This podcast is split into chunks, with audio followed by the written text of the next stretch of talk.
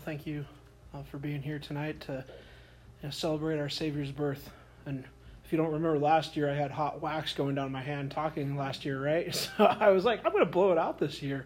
Do a little safe, a little bit safer this year. So I wanted to take a little bit of your time to share my thoughts on some scripture. And uh, this uh, scripture is found in the book of Luke. Uh, Luke records a song from Mary, the mother of Jesus. Uh, this is after she had received word from an angel. Uh, she went to her relative Elizabeth in the hill country of Judea, and she says this And Mary said, My soul magnifies the Lord, and my spirit rejoices in God my Savior, for he has looked on the humble estate of his servant. For behold, for now, from now on, old generations will call me blessed. For he who is mighty has done great things for me, and holy is his name, and his mercy is for those who fear him from generation to generation. He has shown strength with his arm. He has scattered the proud in the thoughts of their hearts. He has brought down the mighty from their thrones and exalted those of humble estate. He has filled the hungry with good things, and the rich he has sent away empty.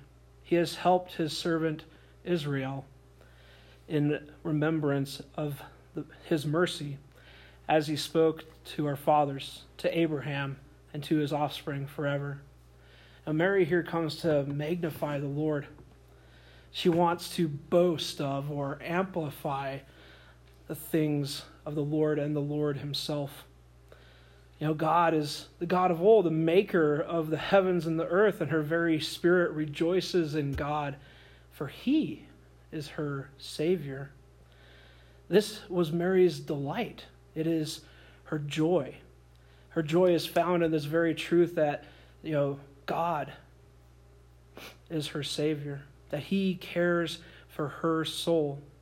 He has looked upon, He has seen her estate and from now on, Mary states that, that she will be seen as someone from humble beginnings, blessed by God to carry the Son of the Most High. She says, He who is mighty has done great things for me. The Almighty God, the upholder of the universe, the one who put Saturn and Neptune next to each other the other day. That was pretty awesome, wasn't it? Did everyone get to see that? Oh, that's cool. I like I like science, mostly science fiction. Um, you know, he worked not just in the universe, not uh, just upholding that, but he worked in Mary's life. He is the God who is near to each one of us. And yet, Mary states he is, he is holy. He is apart from us. Yet he showers his mercy upon those who fear him, who, as the song right there says, who believe in him throughout history. And we can know this because he is, in fact, shown his mighty hand here, his strength with just one arm, right? He blesses the humble and scatters the proud in their very heart. God has brought down the mighty from their thrones and exalted the humble, which is an arc we see throughout the biblical text.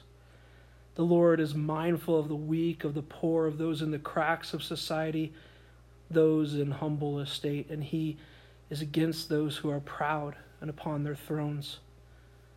The Lord, Mary says, has filled the hungry with good things, and the rich He has sent away, as the hungry know their need and are aware of the fact that this life cannot fill them. The rich, on the other hand, miss out because they are busy with other things.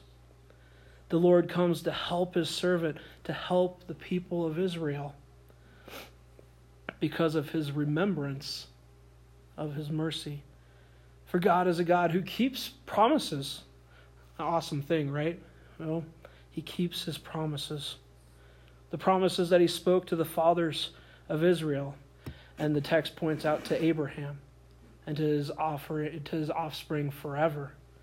This made me think of a, a, few verses that I just wanted to share. The first one spoken to Abraham in the book of Genesis. The Lord says this to Abraham. Now the Lord said to Abram, who would later be named Abraham by God, Go from your country and your kindred and your father's house to a land that I will show you. And I will make you a great nation, and I will bless you and make your name great, so that you will be a blessing. I will bless those who bless you, and with and him who dishonors you I will curse. In you all the families of the earth shall be blessed. Now there's a promise made through Abraham, all the families of the earth shall be blessed. And the next one is to the king, the king of king of Israel, King David. The Lord says this to him: When your days are fulfilled, and you lay down with your fathers, I will rise up your offspring after you, who shall come from your body, and I will establish his kingdom. He shall build a house for my name, and I will establish the throne of his kingdom forever. I will be to him a father, and he shall be to me a son. When he commits iniquity, I will discipline him with the rod of men, with the stripes of the sons of men. But my steadfast love will not depart from him, as I took it from Saul, whom I put away before you. And your house and your kingdom shall be made sure forever before me. Your throne shall be established forever. You see, King David would die. His son Solomon would build a temple, but this, this family line would reign forever. The text says, this promise says, from the throne of David would be established forever, pointing to truth that the, the king that sits on this throne will also be everlasting. And just one more stuck out. I, I know uh, we already read it, but it really got me thinking about what Isaiah says in, uh, in his book. Therefore, the Lord himself shall give you a sign. Behold, the virgin shall conceive and bear a son, and you shall call his name Emmanuel. You know, the sign from the Lord is a virgin conceiving and bearing a son, calling his name Emmanuel, which means God with us. And we have just heard that that song from Mary, you know, the song of a virgin that is is going to give birth to the Son of God that we come to celebrate here tonight. You know, what God has given is a Son born to die for us. That if we believe in Him, we have everlasting life, and we can rest in that throughout all the ins and outs of a crazy year or an all right year. We can come near to Him, and He can lead us home. Oh.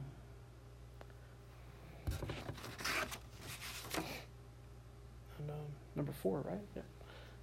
Now the birth of Jesus Christ took place in this way. When his mother Mary had been betrothed to Joseph before they came together, she found she was found to be with child from the Holy Spirit. And her husband Joseph, being a just man and unwilling to put her to shame, resolved to divorce her quietly. But as he considered these things, behold, an angel of the Lord appeared to him in a dream, saying, Joseph, son of David, do not fear to take Mary as your wife, for that which is conceived in you, in her, is from the Holy Spirit.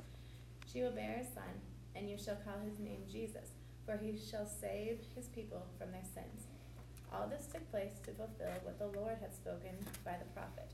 Behold, a virgin shall conceive and bear a son, and they shall call his name Emmanuel, which means God with us.